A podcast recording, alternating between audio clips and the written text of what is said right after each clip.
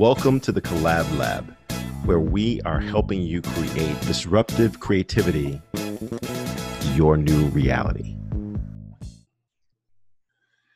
Hello, folks. Once again, I know it's been a while, but we're excited about seeing you. We're excited about sharing with you. And once again, like always, we love to get your feedback. So make sure you join us uh, as we discuss these various topics around collaboration. I am Sir Charles Carey, Peak Performance Strategist. I'm here with my good friends, Galen, Michelle, and Tamara, and we're welcoming you to the Collab Lab. Right, right. We can eat. Look, we can easily cut it out. But that's right. Better to have it and not need it than need it and not have it. That's right. Someone once said. For me, you know, it's um I'm around folks that deal with a lot of talking about silos, deal with a lot of the typical minutia. Did you see the fight? Hey, that girl looked bad. Yo, them that's banging, but you know all that kind of stuff. And I'm like, you know, I participate sometimes, and but really, my mind is like, can they be quiet? you know, because I really want to get on the phones and focus, or I want to maybe make sure my site is up to date, or I want to set out some contact information for some future opportunities. So when it comes to silos, I want to be in one. Mm. Seriously, I know it may sound weird, but I told you I'm a gunslinger. I'm used to riding across the country by myself, right? Man, you know. Bareback too. Man. Well, I, I, prefer the saddle, but you know, but seriously, you know, it, it's like sometimes I feel bad because it's like I know I'm looking at this person and they could tell I'm looking right through them because I'm really not listening. Yeah. And I don't want to be in your presence. And I feel mm-hmm. bad because as being a people person, you have to help people. And sometimes the best way to help people is exclude yourself and really give yourself to the person wholeheartedly. But I, I need I need my own space to yeah. think and you know. So for me, when I think about silos, I'd like to be in one probably too much mm. so I can focus and get this fresh idea and yeah, uh, you know. You know, because I, I, think one of the topics we had at one point uh, had something to do with uh, the mindset of collaboration or the attitude mm-hmm. or the right? yeah, yeah, yeah, yeah. I think it's mindset. Yeah, yeah. And mm-hmm. that's a little bit of what you're talking about, right? I mean, you've got your, your preferred ways of of operating, yeah, sometimes I don't want to collaborate, you know, or no, not not that I don't want to collaborate. I don't want to be in the presence of people if it's not a positive collaboration. Just sure. in general, to be around people, it has his moments, but we ain't building. I, I really don't want to be there. Right. But I think that was one of the things too. If I'm remembering when we began first talking about the collab lab, you know, Charles, you were really dead set on that. Why? And it's not that you just came to that because you came to it. You came to that because you had unfortunate experiences when individual wasted your time when you showed up ready to do the work ready to be full on out and they were whistling dixie you know scratching their nose and trying to figure some things out so maybe that's part and parcel and why some silos happen or warranted or liked because we've shown up in spaces and people were not ready. Yeah. yeah. And kind of, yeah, going along with that point, you think about individuals um, unlike like Charles, where you know we can get our work done just putting our head down without the interruption. And then there are some organizations or departments, right, within an organization or within a company who believe, well, we do it best. We know what we know this better than the other folks do. So they kind of just go off off the rails and do their own thing without getting the input from other departments, other entities, because they feel as if they know it best. And I think sometimes, even as individuals, we think we know it best. I don't necessarily want to get input from that other person. It's just going to take me off, you know, take me off track. Mm-hmm, mm-hmm, mm-hmm. I just need real mental stimulation. I mm. really need that. I mean, there are times, for example, well, I can play some soft jazz some instrumental, or maybe some indie music, and I'm good. I can work along those lines. I can create along those lines. And there's times when I want silence because I can't function because of the typical, you know, same old, same old. It just drives me crazy. And then I look back at my day, I go, you ain't do nothing today. Mm-hmm. You know, that just mm-hmm. kills me. Yeah. And I don't know if it's because I'm getting older and have less tolerance or, you know, I don't know what it is. Um, maybe I should care and maybe I should identify, but I just know how I function best. And I need a silo. so let's, so, so we're talking about silos, um, clearly, they work in some instances. Thank you, Sir Charles. Mm-hmm. right? But what about those instances when they don't, when they're more detrimental?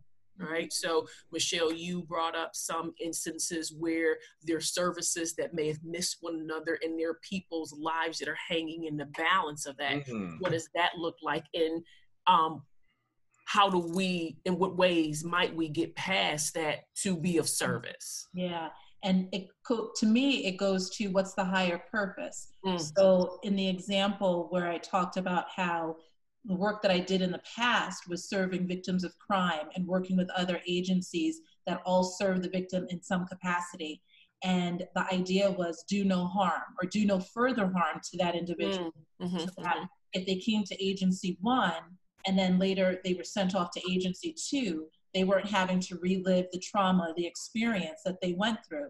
So, how could we as the agencies come together and improve our services and our efficiencies so that, to your point, we're not causing further harm to this individual?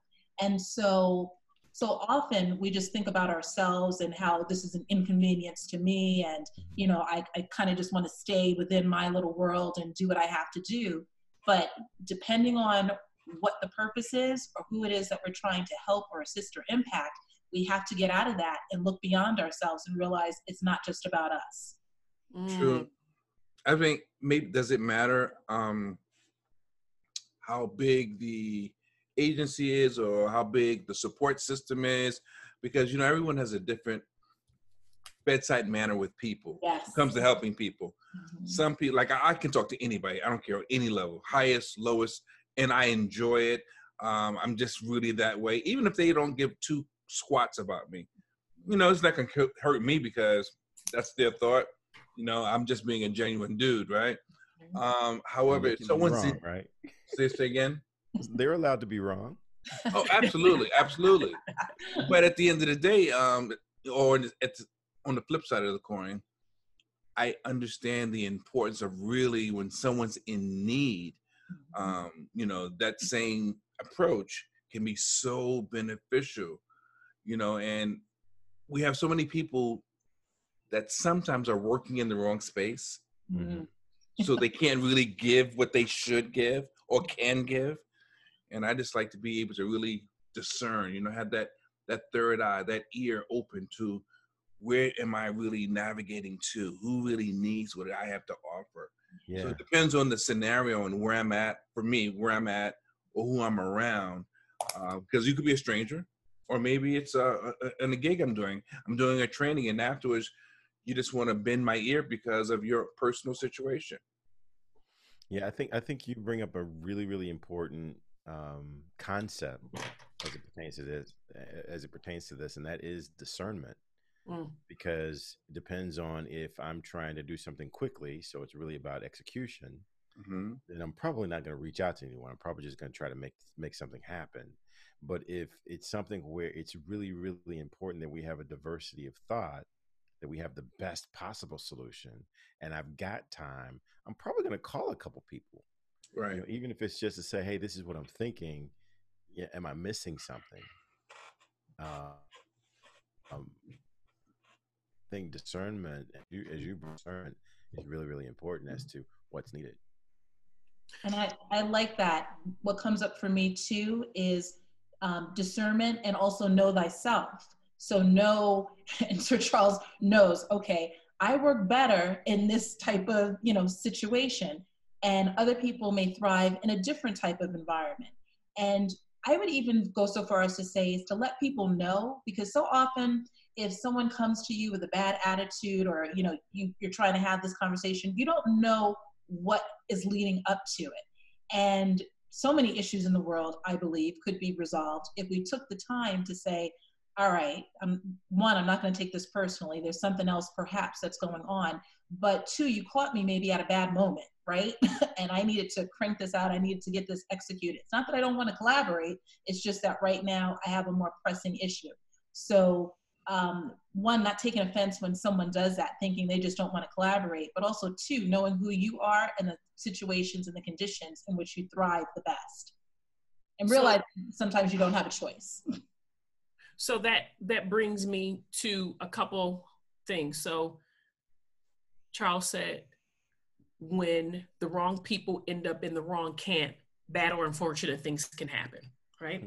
So that brings me to an article that I read. I took a communicative leadership class and it talked about phenomenology. Mm. And it's called Social World. So there was a script about a 911 call that happened between two individuals. Mm. One was a 911 operator and one was a motorist. Um, San Francisco, San Jose, somewhere in California, right? Mm-hmm.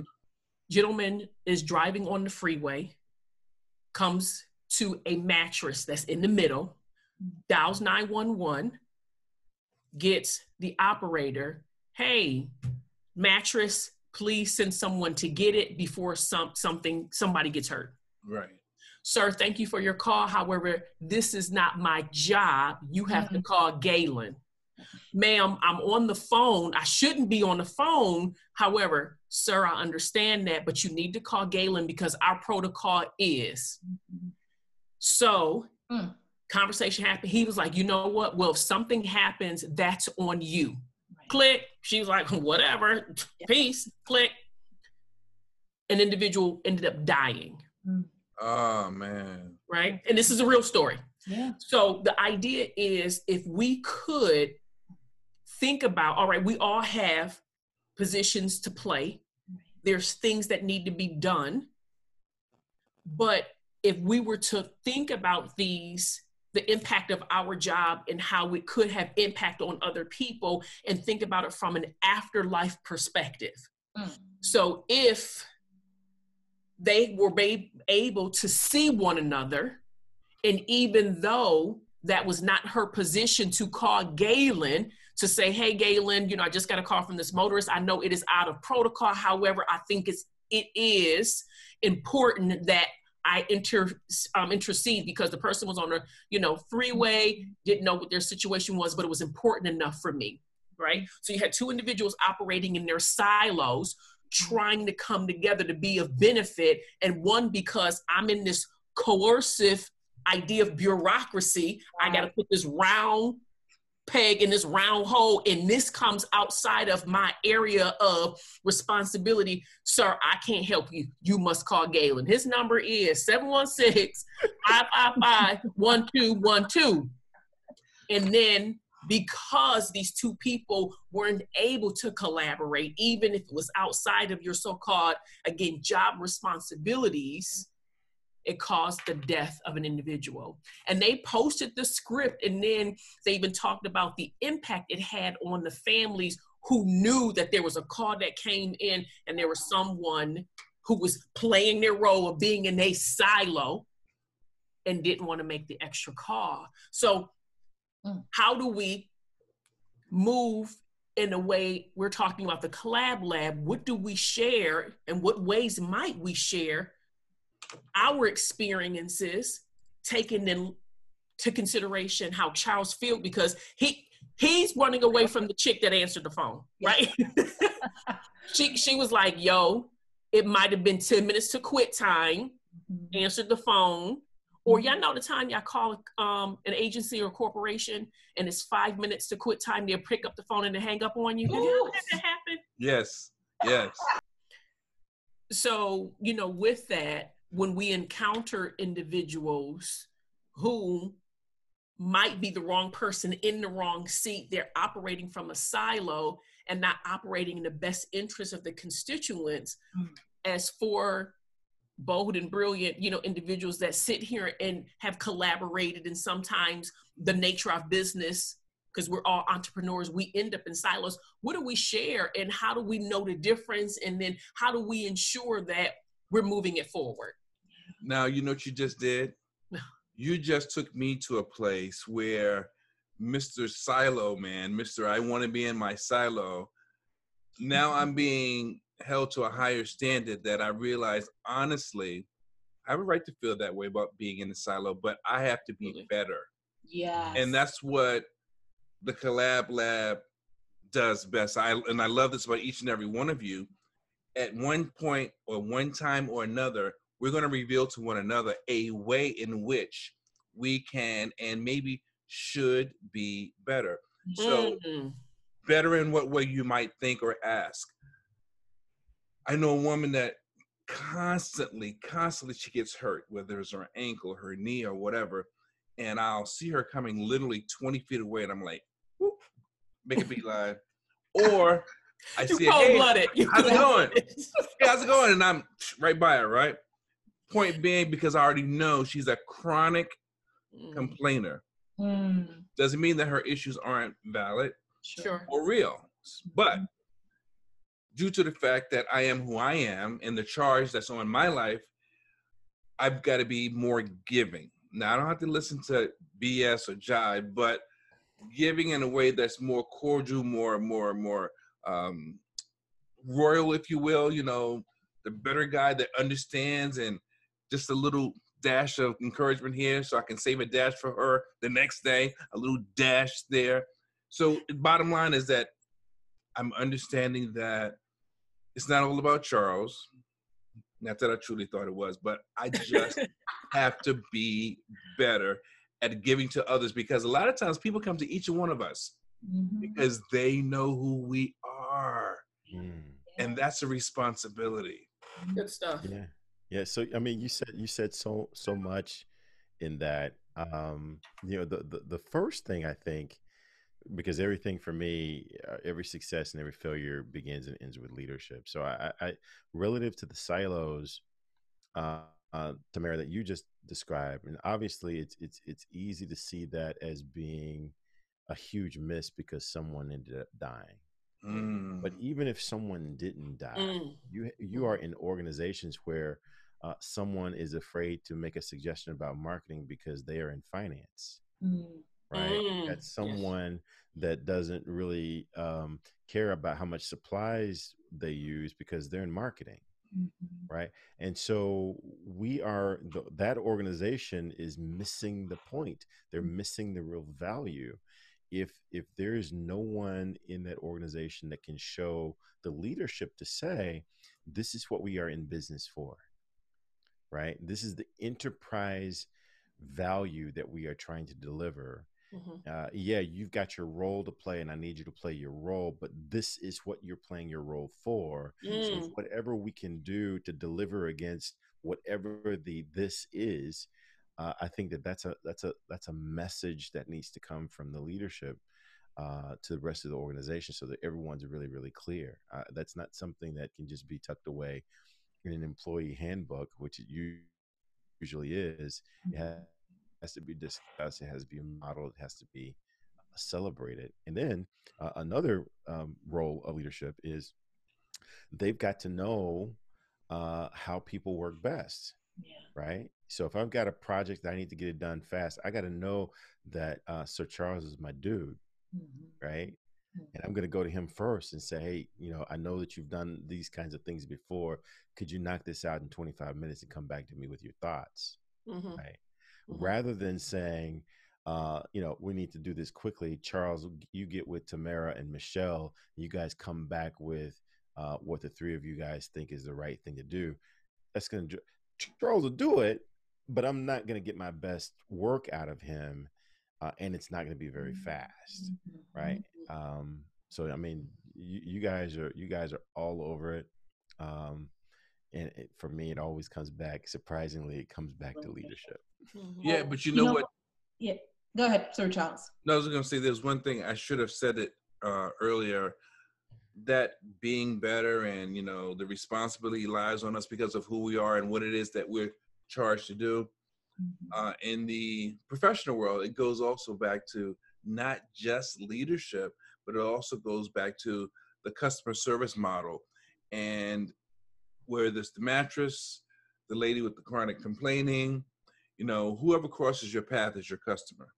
Mm. So sometimes you do have to go the extra mile, even when the person is annoying or when it's not in your ballpark or your your your playpen or in your area of expertise. I can't help you. I really can't help you. Uh, can, what do you do? You make a suggestion. Can you pull over and dial? Can you um, self dial? Do you have a hands free? You know, you make suggestions, which well, is all part of the. You to the department, and I'll stay on the phone with you to make sure that the call yeah. Is connected. And exactly. To, go to yeah, measure. Right, going the extra mile.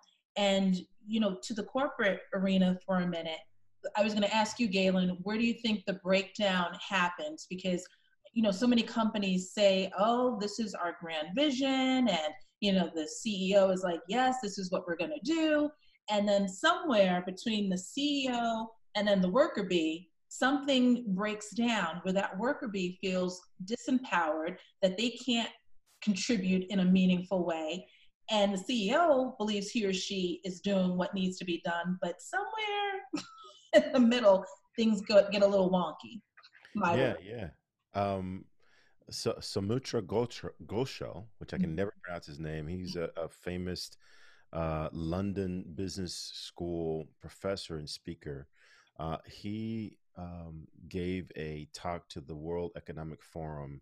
Mm. I don't know, 15 years ago, 10, 15 years ago, but I came across his vi- the video of his talk uh, about 10 years ago, and it's called The Smell of the Place.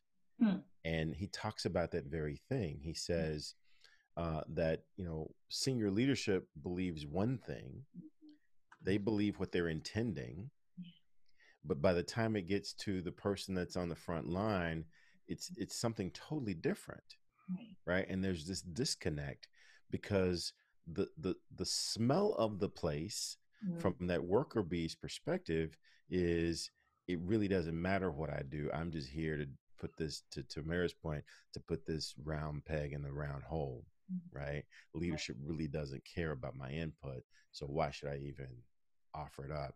And so for me, that's that's why it really becomes important that not only do senior leaders say what they want, they have to model what they want, and then they have to celebrate when they see what they want. Mm, and uh, usually, people will do more of what they see getting celebrated. Yeah. Yeah. So there are two things. Um, one, I'll stay with the corporate perspective, and then I will um, tether that to education um, the idea of coercive and enabling bureaucracy. Mm. So when you're coerced, it's like, okay, here are the 10 steps, do the 10 steps. We don't need your opinion, your ideas, keep them to yourself, do the job.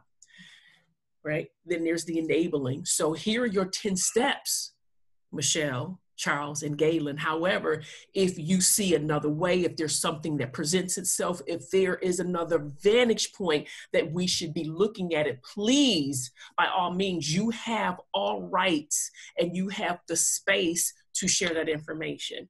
And that's where the misstep it comes in. One of the many missteps in the smell of the place presents itself. So that then transitioning to the space of education we're talking about silos and we're talking about missing things. And to Charles' point, we all are called and we all have a responsibility. So the team and I were having a conversation today about a scholar. A for, he was a former scholar at Buffalo State. He um, suffer is suffering from some form of mental health issues. Hmm. Came into the office, was having a conversation with the graduate assistant in the office. He is trying to get the college to award him an honorary, an honorary doctorate. Hmm. We don't confer doctorates. We only go to four years. We only confer up to a, a baccalaureate. Wanting to have the former director of the department he belonged to to waive the remaining coursework. Wow. And we're an enrichment program that does neither. Wow. So he's having this conversation, you know, with the um, graduate assistant, then starts having a additional conversation. He said, "Excuse me, let me take this call." There's no phone, and he's having a, a third person party conversation talking about this bitch trying to play me and like like this right. and then hangs hangs up and then goes back to the conversation with the graduate assistant so of course she's tripping out in her head. She's like okay right? We're a public institution so we can't say people can't come on and off of the school and plus he's a former scholar. So i said well one let me send it up protocol to say hey in what ways how might we be again supporting and having this conversation? Because Charles hit the nail on the head.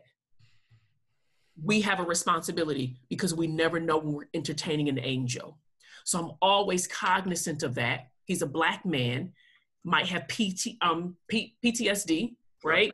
May have some other, ain't no telling. What the James Baldwin say? Listen, by the very fact of being a black man, there's no reason why I'm not schizophrenic all right because of all of the pressures and the things that have come upon us and in that so the disconnect and talking about the silos if our office the space that we practice and love empowering our scholars to be their best selves if we were a silo i wouldn't have never said hey to the NSI director, Dr. Fulcher, what do you think about this? Okay, let's have a conversation with the dean of students and then let's bring the provost in if we need to because maybe that's what's happened to this young man from the beginning. Now, clearly, you know, there are some things that he has to contend with. Not certain if he's compliant with his medication, but how were we, like Michelle said, all right, I'm on the phone with somebody. I can't call Galen for you, sir, on the highway, but I can transfer the call.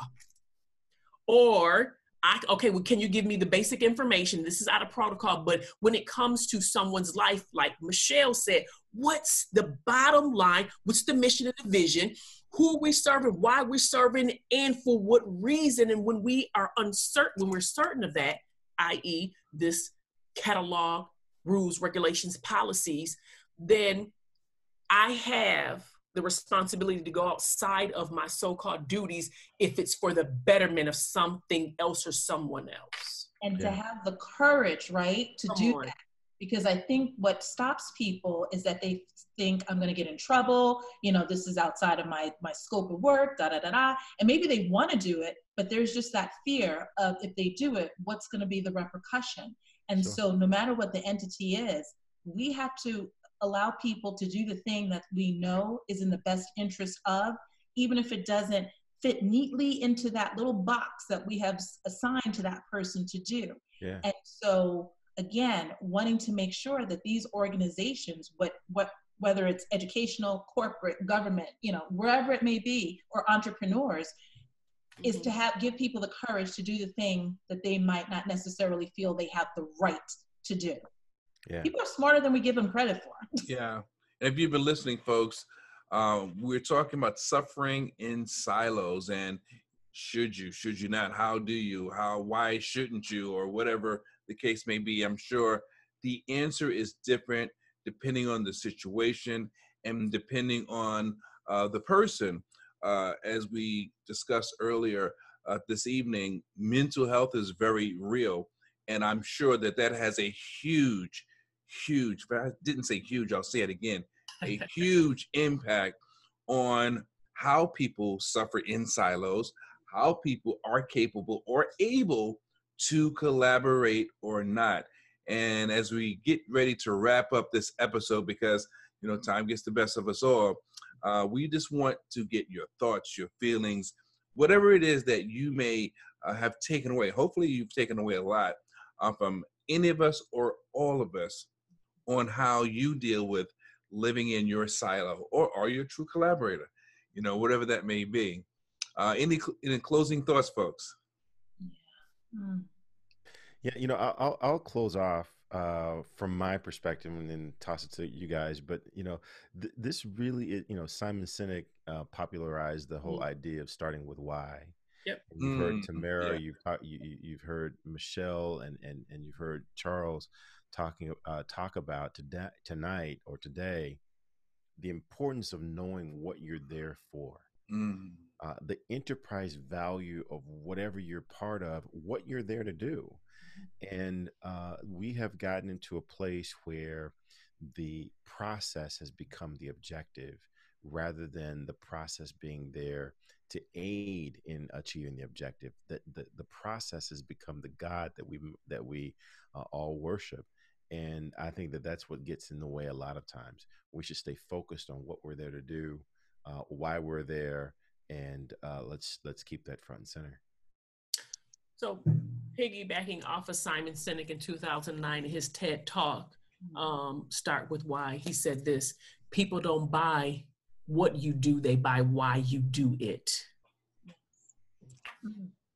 And you know, for me, Tamara's story really hit home. The the 911 call, and it's just a reminder again, and it might not not always be a life or death situation, mm-hmm. but in that circumstance, one thing that person could have done one thing and changed everything connected to that individual and their family and so on. And so I just encourage people who are listening it's okay to take a risk. It's okay to step outside of that corporate line that says you have to only do this. And it's, I know it's not easy, but just think about long term. Let's just not, not always stay focused in, I can only do what my box says I'm allowed to do. Mm-hmm. With that being said, folks, we want to thank you once again for watching. And remember, don't just blab, bring it to the collab lab. Talk to you later.